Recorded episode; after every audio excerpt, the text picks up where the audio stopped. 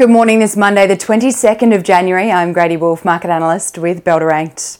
Renewed confidence in equities boosted Wall Street to a positive close on Friday, with the key indices shaking off the negative market sentiment that started twenty twenty-four in a downturn.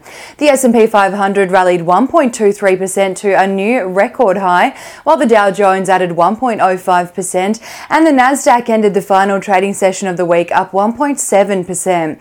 The rally that ended the last week in the U S overturned the negative start to twenty twenty-four, taking all three indices into gains for the year so far. Fresh consumer confidence data out on Friday in the U S indicated consumers are becoming more confident in both a soft landing and controlled inflation in the world's largest economy. As earnings season ramps up in the U S, we are seeing companies across insurance, financials and other key sectors post better than expected earnings, which further boosts investor confidence at a time where earnings were expected to begin easing amid slowing economic growth. Over in Europe, markets closed mostly lower on Friday as the World Economic Forum in Switzerland came to an end. The STOXX six hundred fell zero point three percent on Friday, while Germany's DAX closed mostly flat. The French C A C dropped zero point four percent, and in the U K, the F T S E one hundred ended the day up just zero point zero four percent. The key message out of the World Economic Forum was that while inflation is making good progress in declining to the target of two percent, markets pricing in cuts from March is likely premature.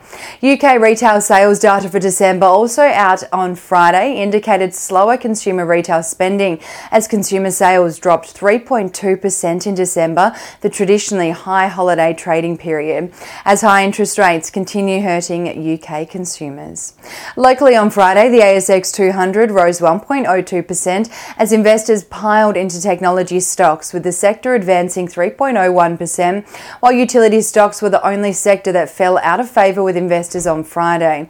E M L Payments led the gains on Friday as the payment services company announced it was shutting down its loss-making P F S Card Services Island business, while Lottery Corp and Jumbo Interactive each rallied on Friday on news that Australia's Powerball jackpot is hitting the second largest amount in history this week of one hundred fifty million dollars. On the commodities front this morning, oil is trading down one percent at seventy-three US dollars and twenty cents a barrel. Gold is up zero point three four percent at two thousand twenty-nine US dollars an ounce, and iron ore is up zero point four percent at one hundred twenty-nine US dollars a tonne. One Aussie dollar is buying sixty-six US cents, ninety-seven point seven nine Japanese yen, fifty-two point one four British pence, and one New Zealand dollar and eight cents. Ahead of the local trading session here in Australia, the S P I futures are expecting the A S X to open Monday's session up zero point three five percent, and And that follows on from Wall Street's strength on Friday that turned the negative start to the year into gains for twenty twenty-four. And now let's dive into some trading ideas for your consideration today. Bell Potter has maintained a sell rating on Fortescue, however, has significantly increased the twelve-month price target on the major miner following a review into Bell Potter's iron ore price forecasts.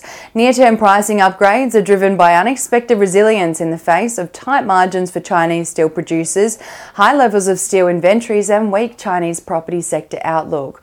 Longer term though, Bell Potter has allowed for increased prices and support from growing demand from Indian steel production, Chinese government stimulus and recovering demand in the U S and Europe.